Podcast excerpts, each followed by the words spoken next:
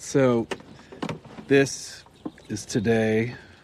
Today is yesterday, and tomorrow is also today. You traveled through time to the present. Yes. Yeah, I don't think you get how time travel works. It's like we're stuck. You know, like a like a needle on a scratch record. I wake up every day right here, right in Punxsutawney, and it's always February 2nd. It's one of those infinite time loop situations you might have heard about. It's a thing where the same day keeps happening. Time, time, time, time, time, time. Slow down! What are you, in a damn time loop or something? Well, it's Groundhog Day again. And that must mean that I'm Professor Robert E.G. Black, and I'm here with Austin Prior from Malkovich Malkovich Minute Minute, here to discuss Groundhog Day. Again. Still. Always. and forever. Like, what other words mean the same thing? Yeah, Didn't you leave yeah. Just leaving you hanging this time. See how long you'd go for. yes, thanks for having me back. yes, welcome back again. We shouldn't have repeat guests on this show. It be it should be the one show that doesn't have any repeats. It's yeah, um, yeah. We were talking before about how it might. It, it's it's a it's a bit of an ask. Yeah. this show. Like you have to come in and talk about three different movies, plus, if possible, bring in a time loop of the week. yeah, it's a lot of homework. Uh, Yeah. which I this time elected not to do. but but uh no it just uh but it's also just like we're we're we're getting all existential up in here and all that stuff. Yeah. It's just uh yeah but it's it it's good fun and uh yeah i'll be on anytime cool, cool. We are in minute 27 of Groundhog Day. That means we are on the third iteration of February 2nd. Before we get into the town square, we do have a little bit at the beginning of this minute where we see Mary, the piano teacher, walking across the intersection. I will also note the woman in the long blue coat because she is one of the extras that appears in multiple locations. We see her in the diner later. And then we go to Ned's Corner over at the town square. We see Phil Sign Girl still has her friend. The fringe jacket cowboy guy is over with two of his friends browsing the gift shop window across the way. And then Phil comes around the corner and is kind of freaked out by the old man. yeah And we cut to Ned in the intersection. Always in the middle of the street, that guy. beautiful He should know Yeah, better as an ned, insurance ned the salesman. head yeah i'm in another ned moment here now this time i seem, I seem to land on the neds Yeah, I think Um, you were in it. You were the one that commented on Phil doing the pocket thing with the old man, pretending he was going to give him like he didn't. Have yeah it's great In the script, it says he does that business. again here, but here he just kind of freaks out. Mm, It's mm. like he starts to do that and then is like, wait, no. Yeah.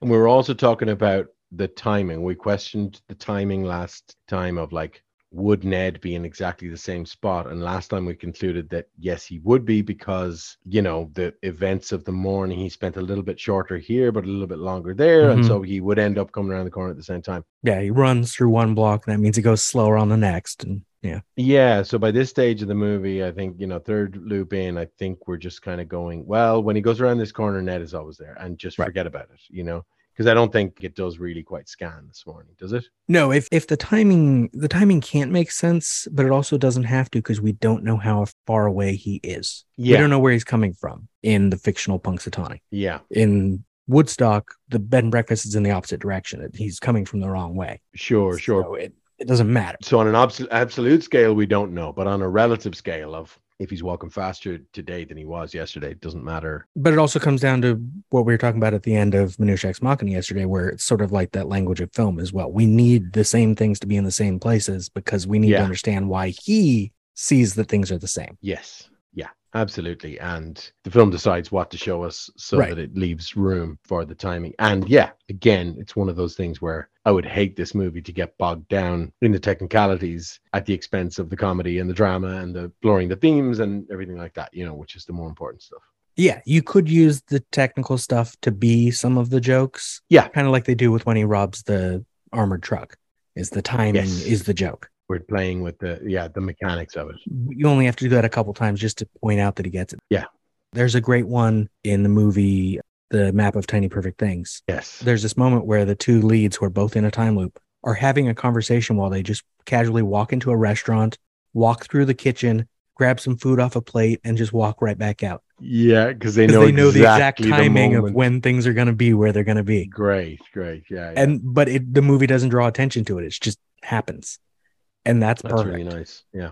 I think if Harold Ramis went into that, he would have drawn attention to every beat of anything like Yeah. that, and it would have gotten a little much. Sure, but also he would have had to because he was making the first mainstream time loop movie. Yeah. Whereas, you know, Map of Tiny Perfect Things or whatever it is, That's much gets more to recent. build on yeah. that, gets to build on the set of Mhm. audience expectations that have been ex- established by the culture and the Exactly. Yes. genre being, yeah, yeah, What we expect from time loops, which there's way too many of. yeah. My list keeps It- getting longer. My list on IMDb is currently like 270 something. Oh my god.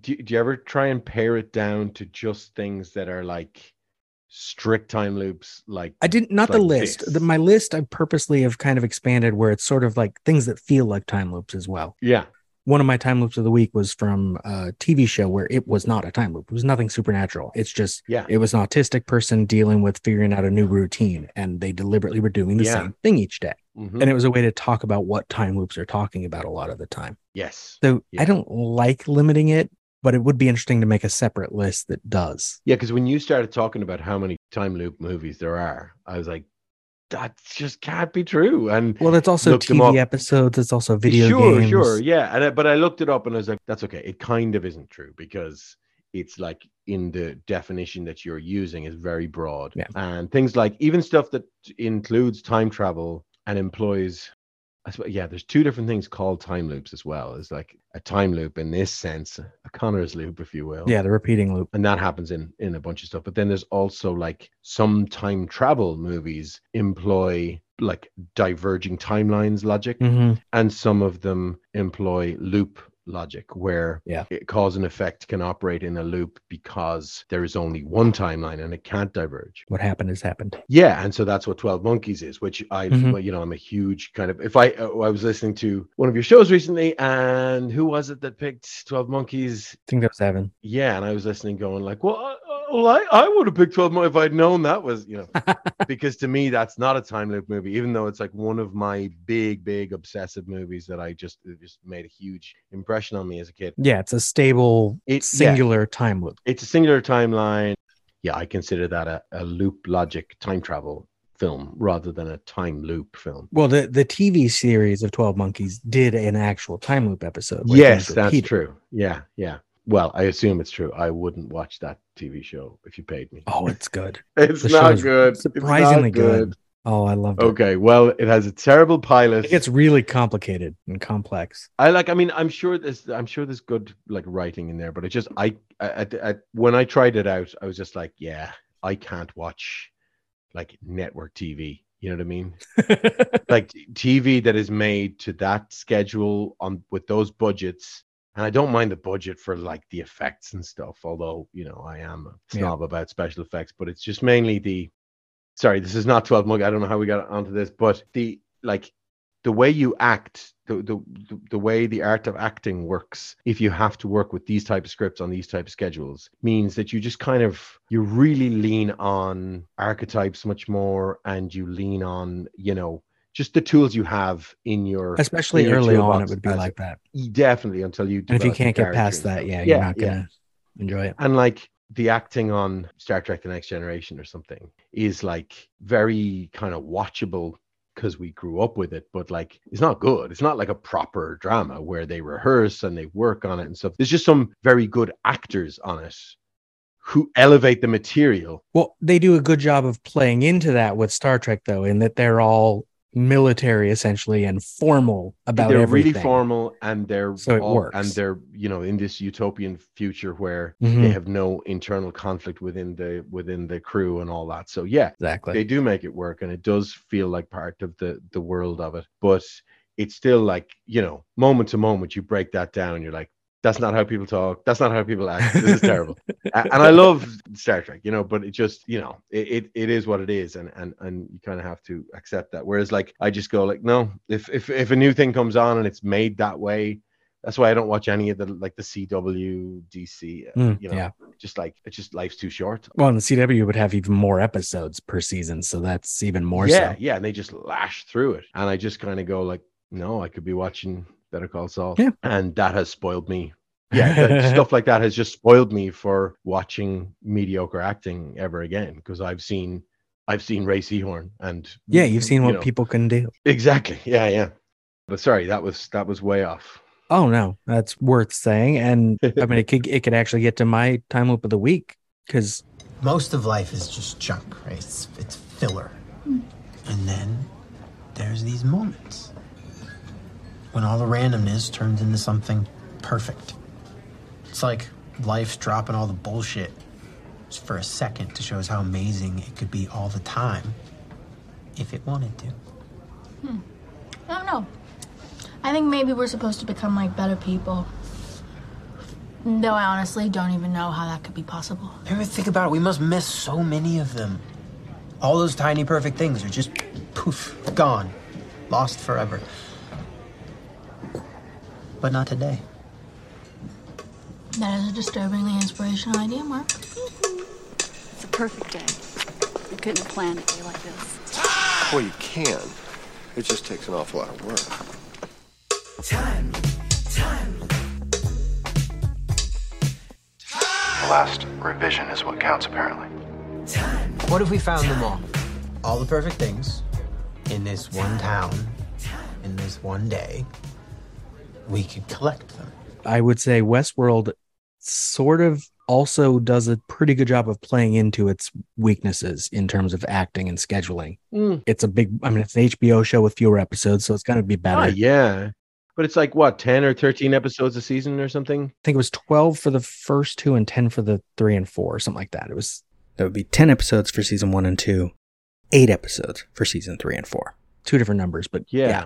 I, I kind of think of Westworld as like it's HBO, and the only thing, the only way the acting might be not to everyone's taste is that it's just a little arch, Yeah. and kind of tied to the genre a bit more, which doesn't bother me at all. I think they're you know really good dramatic actors with really good presence, except your one who plays, oh God, I'm curious. uh, she goes. She she's found underground in season two.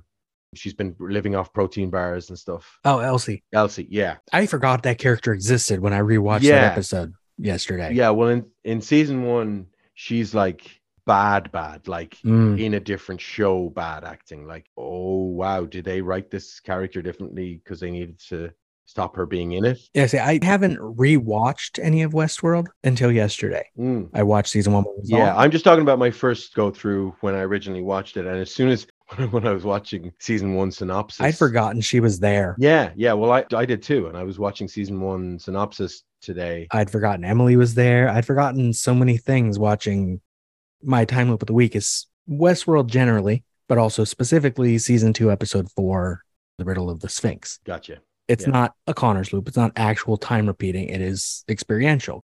We've seen in season one the hosts, like a NPC in a video game, just do the same stuff every day. Yeah. And they have all these loops of activities that they do. Yeah. And with some of the storylines, it might be a week long, it might be a day long. They do the same stuff. And then they start to break out of that model. And then the guests can come in and interact with them. Exactly. And that'll take the loop. So then the guest gets to be part of the loop. Like Dolores always drops that can. And then Yeah. if a guest doesn't pick it up, Teddy comes over and picks it up Yeah. because that's his role. Yeah. Yeah. So then in this, are we are we jumping into this? uh, basically riddle of the sphinx the looping part is that this is the point where we find out what westworld was for it wasn't just entertainment for rich people Uh-huh. it goes into the same angle that dollhouse went into where this is just to help rich people be immortal instead Yes. and so part of this episode is we meet delos the guy who started westworld Yeah. and he finds out each time he has this conversation with young william that this conversation keeps happening Mm-hmm. and he is he turns out he's not trying to be replaced by a robot he has already been replaced by a robot and they're working on programming it And so they keep having a conversation. Yeah, and they find this iterative process where they've taken in all the data, Mhm. copied his brain, and run all these kind of tests on him, and then they create a copy, and like the copy goes unstable, goes mad, and has to be destroyed. Yep. And that keeps happening, and they get the they're it's like an expanding loop. Yeah, each one because they get a a, bit more life out of this Mhm. robot because they're getting better and they're refining the process.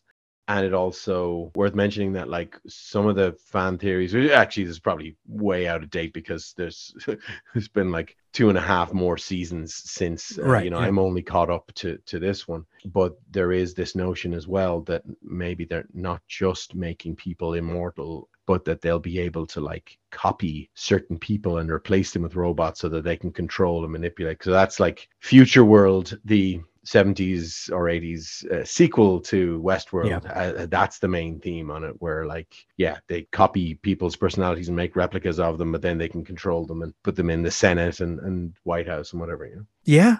I mean, that's a lot of what season three and especially season four has been is Okay. what does the world become because of this technology? Yeah. And where some people know about it and can control it and some people can't. Mm-hmm. But specifically, the repetition aspect is that one thing I loved in season four, something we found out. We found out in season two and season three that all the different uh, theme parks ha- kind of had the same storylines. Just one was a Western theme, one was a samurai, but they had the same plot lines, which was funny. Yeah, yeah. That's cool. But we find out in season four that the massacre that happened at the end of season one is now part of the simulation experience, Yeah. where we have people that seem to be humans acting as if they were hosts, going crazy and killing Yeah. hosts yeah. that are pretending to be the workers. And it's like this weird reversal of the plot. Well, I kind of suspect, even back where I am, Mm. I kind of started to suspect that that was already part of it because it happens the same in parallel in the different themes, the different themed worlds. And it also seems like everything about it seems like, well, there's wheels within wheels, games within games, and that the whole thing is a meta game and the whole, yeah. Well, and like we were talking about the editing of Ex Machina yesterday, it also manipulates the audience because they have this big twist in season one is Yeah. these two storylines we're following. Oh, they're not happening at the same time. Yeah. These robots don't age, so we don't we can't tell the difference. Yeah. And they do something similar in season two.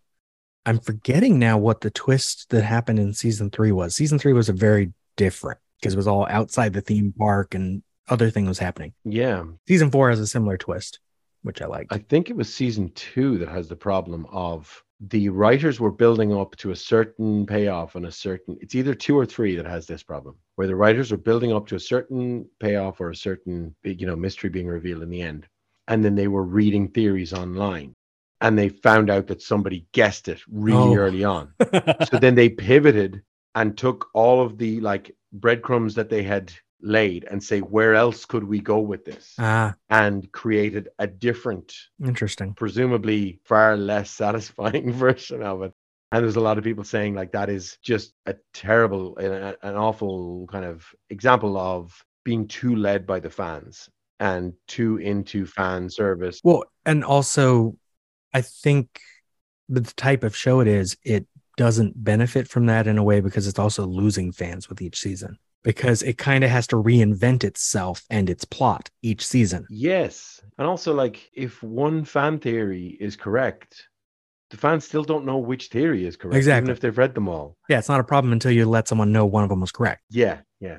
Although there is that feeling when somebody gives their speculation about a TV series or a movie Mhm. that's coming up, and you just, as soon as they say it, your heart sinks because you're just like, oh, that's definitely it. Yeah, you're like that's that's definitely do. it. Oh, no. Yeah.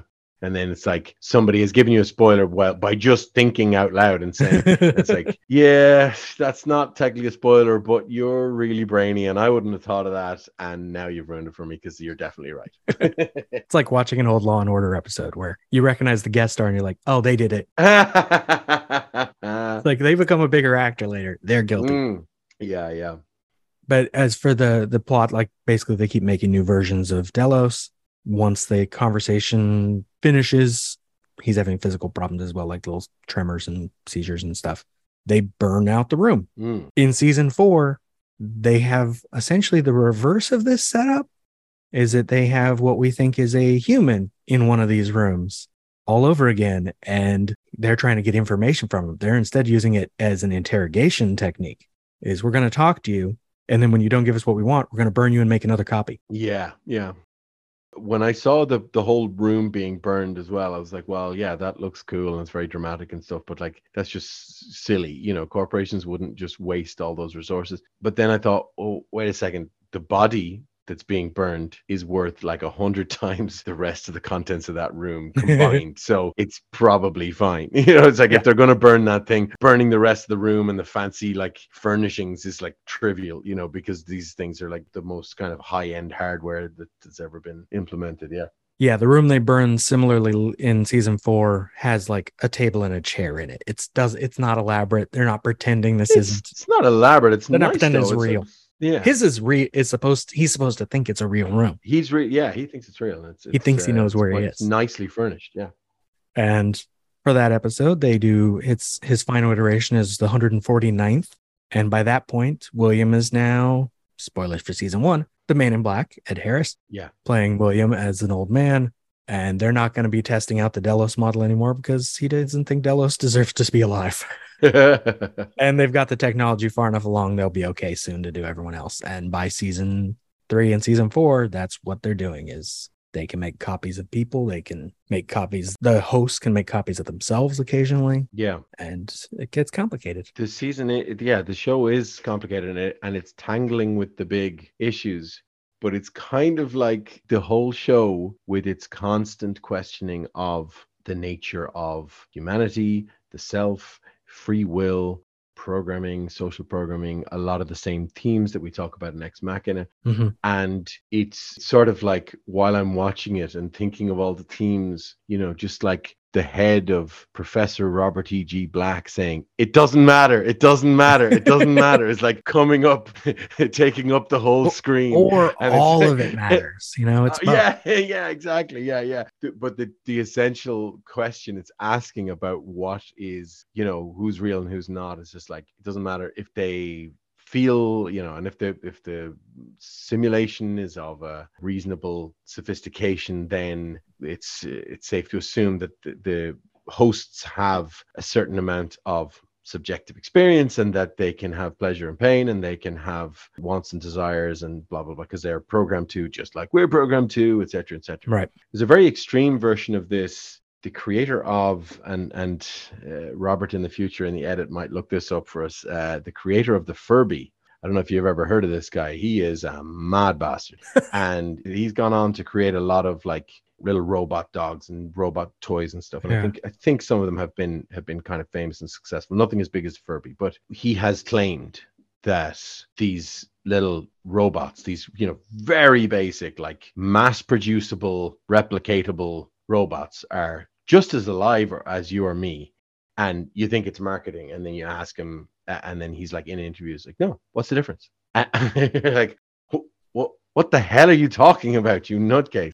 And then Yeah. you know his argument is that if you say to him, well, you know, we're human beings with thoughts and feelings, blah blah blah, and he's like, well, we're just complicated machines, and all of the subsystems of that machines are predictable, and so you know, if you capture all the variables, you'll be able to predict our behavior and and uh, the outcomes and all that. And that's exactly like my Furby or my little robot dog friend. You know, it's all programmed in, and they learn and they develop their own personality, and that's like that. Sometimes my argument is sometimes the mere quantitative argument has to be enough.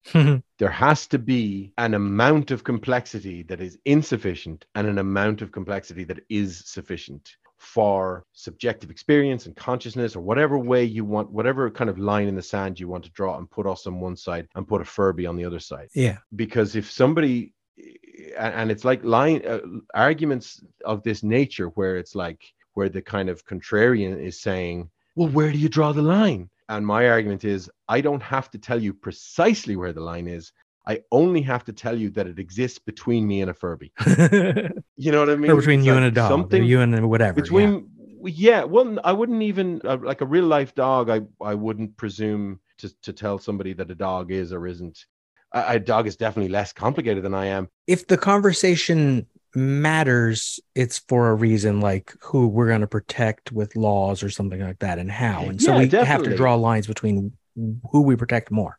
We choose people. Yeah, I, I would put us on the side of people, but I wouldn't really use the complexity argument for that because the more we learn about other animals, the more amazing they are and the more sophisticated they are in our estimation. And we keep having to kind of revise our mm. rules that separate us from animals. And I think, to my mind, the, the bottom line on that one is that, like, look, we have to protect our species. And I hope we get to a point where we're not protecting ourselves at the expense of other pr- Right. species as much as we now do.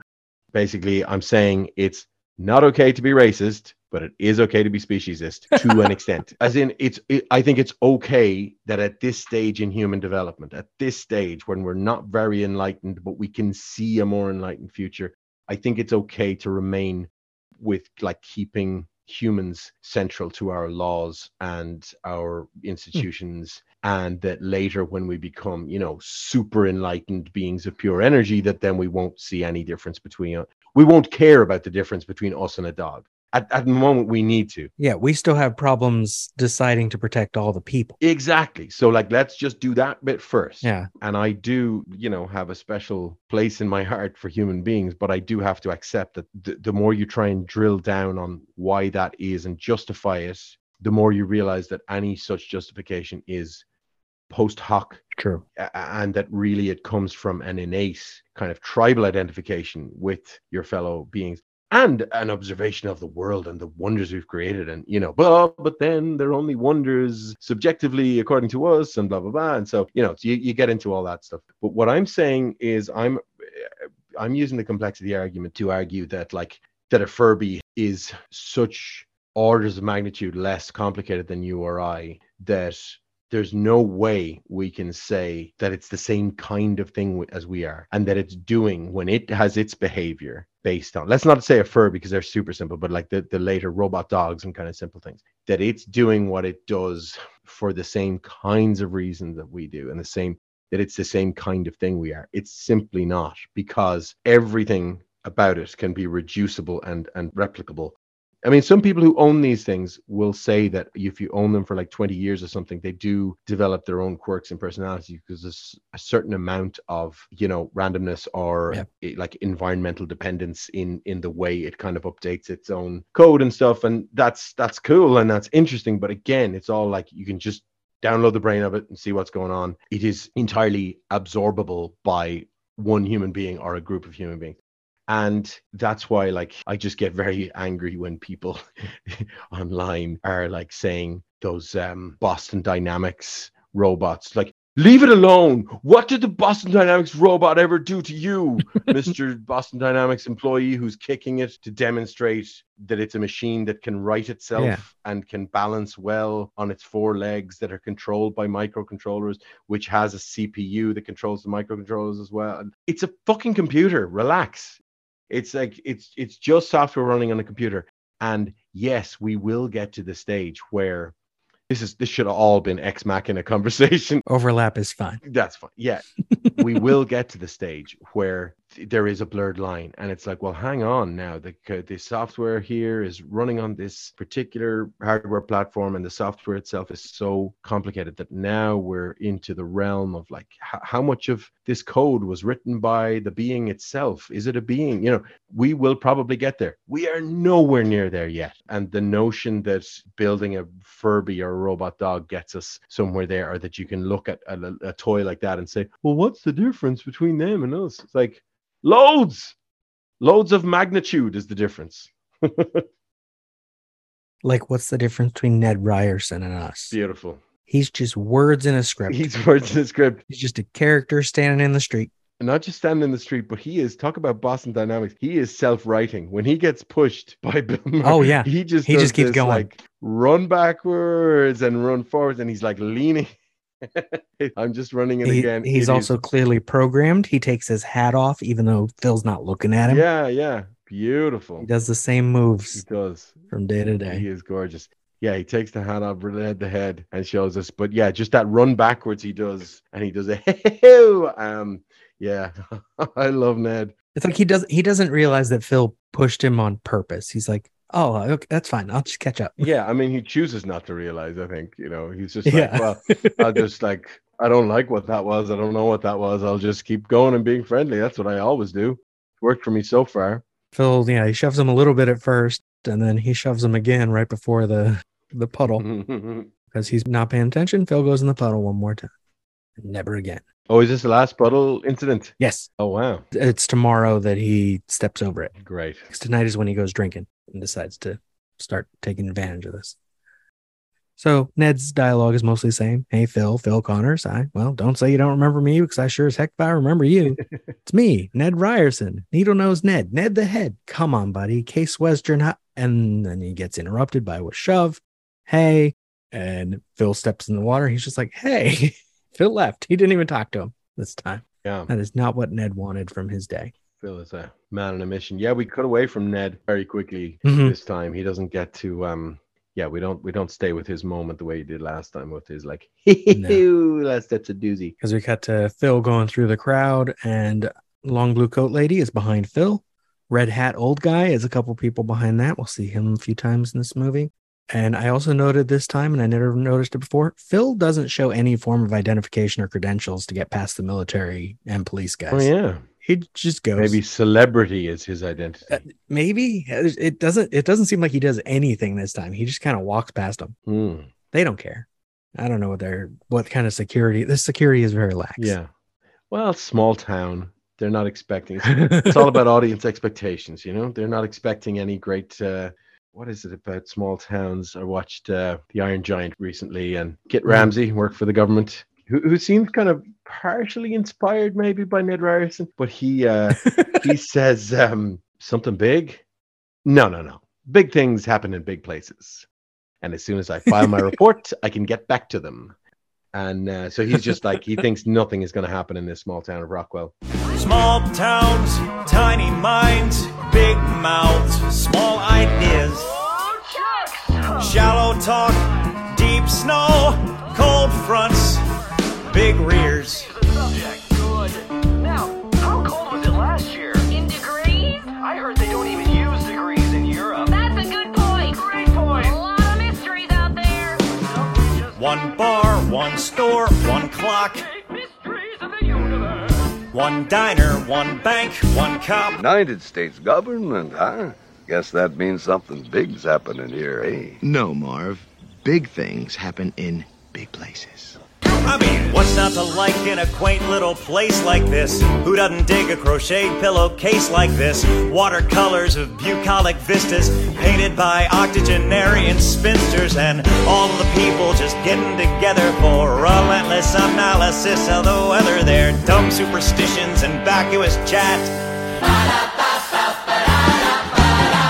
There's nothing more depressing than small town USA, and small don't come much smaller than Punxsutawney on Groundhog Day.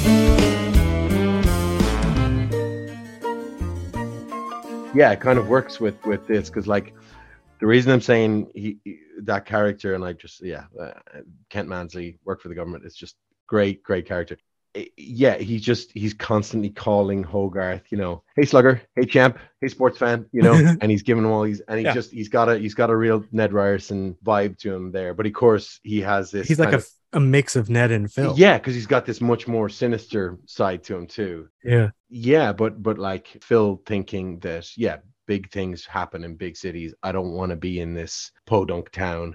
I want to file my Mhm. report. He wants to record his TV report and get back to them, get back to the big places. Yeah. And he's going places. So it's uh And even then, he doesn't think Pittsburgh's big enough. yeah, yeah.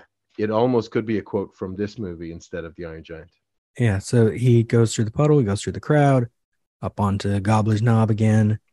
Meanwhile, the Pennsylvania polka is sort of in the background. We don't hear it as clearly this time. Rita calls for Phil. Phil.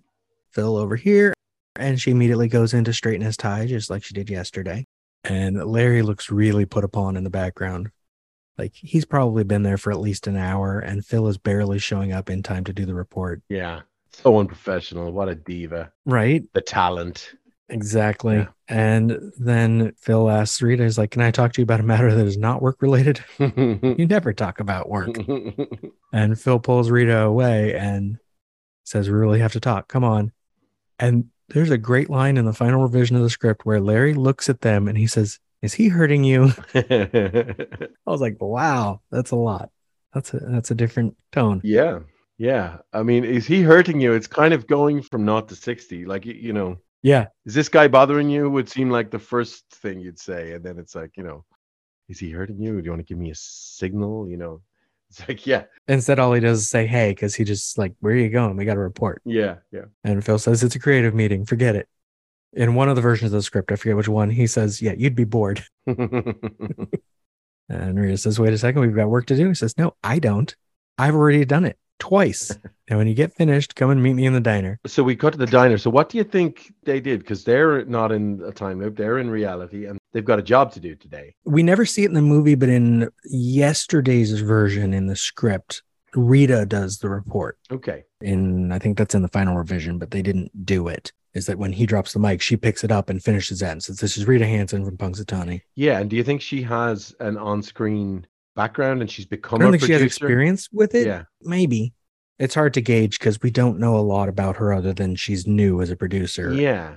I mean, because she's very photogenic, but that's more because she's the romantic lead in a movie, Exactly. um, rather than you know being kind of intrinsic to the character and her background or whatever. So you could imagine that she came up. Maybe she's ended up behind the scenes because she was a front of camera talent first, and then worked her way up or whatever. Well, and in Rubin's original, there's sort of reversed, is that Rita is the producer who's been doing this for a while, Right. and Phil is brand new. Yeah. And so the dynamic changed, and it's hard to gauge what they expect us to think it is Mhm. is Mhm. for her. We just know she's new at this. Yeah. Yeah. But I, I guess, given the timing, there's something I complain about next week. So I won't get into it now. But they have a whole sticky bun and coffee before they have the conversation about what's going on. Yeah. So I hope she got there late. I hope she stuck around while he was at the diner and she just walked in. Yeah. So that But he, the movie doesn't tell he's us. had a whole sticky bun and coffee. Yeah. Yeah, and she's kind of come in and sat down and maybe ordered, and then is just like, okay, what's this thing you want to talk about? Mhm. Yeah. Another good thing I noticed for the first time doing my notes this time is when Larry comes over to her before as Phil walks away and says, What's that all about? I don't know. Prima donnas. That conversation. Yeah, The channel 23 camera yeah, takes in the spot they were just occupying. Like they Ah, are opportunistic. Just jump right in. yeah. That's perfect. And I'm like, I don't even think that kid, channel 23 was over there. So they went around to get that spot. yeah, yeah, It's like, good job. yeah. There's probably a whole kind of unspoken or semi-unspoken pecking order about like, well, you know, we're we're channel five. We've been coming here. Yeah, they're a network out of Pittsburgh. They get to pick Yes, a spot. Yeah, And yeah. but as soon as they moved, it's like, I'm taking it. there you go. Yeah. And at the end of the minute, we cut to the tip top, get an establishing shot of the outside first, and then inside as Doris says, More coffee, hon. And then the minute dies. Dies. Wow. wow. Wow, you're getting dark. minute ends. I Mm. gotta find a movie to use that in. That's a good one. And then the minute dies. Yeah, so more coffee, hon, and the minute's over. And we talked a lot about androids today in the wrong way. That's okay. an, un- an unusual amount of Android coverage for a um, Groundhog Day minute podcast. Exactly. Yeah. But if you want to hear you talk about, uh, say, puppets, for example, where might they do that? Well, there is a great puppeteer who works with marionettes, and uh, his name is Philip Huber. He was the puppeteer on Being John Malkovich, and I had the pleasure of interviewing him at great length. And that interview I have cut up and chopped up and into the relevant minutes of a Being John Malkovich minute by minute podcast called Malkovich Malkovich Minute Minute, available at malkovichminute.net and on all the major podcast platforms. Binge those 25 episodes. Bask in the glory of the fact that I have a further 25 episodes recorded and some of them are even edited. And then anticipate the uh, further episodes that will surely eventually materialize. Surely. And in addition to everything in the outro, I'd say check out First Syllable every Friday, in which I am slowly constructing my own time loop story. And remember, thank you for listening. The Groundhog Day Project Minute by Minute is just one part of an existential trilogy of podcasts. Tune in every Tuesday for Minutia Ex Machina, every Wednesday for more Groundhog Day, and every Thursday for Eternal Sunshine of the Spotless Minute. And you can follow all three shows in one feed. Just search an existential trilogy. Follow this show on Twitter at Groundhog Day MXM and on Instagram and Facebook at Groundhog Day Project. This has been a production of Lemming Drops Studio. You can find links to more at lemmingdrops.com or join the Facebook group Lemming Drops Studio Tour. Also, you can support all my shows at patreon.com slash lemmingdrops. Until next time.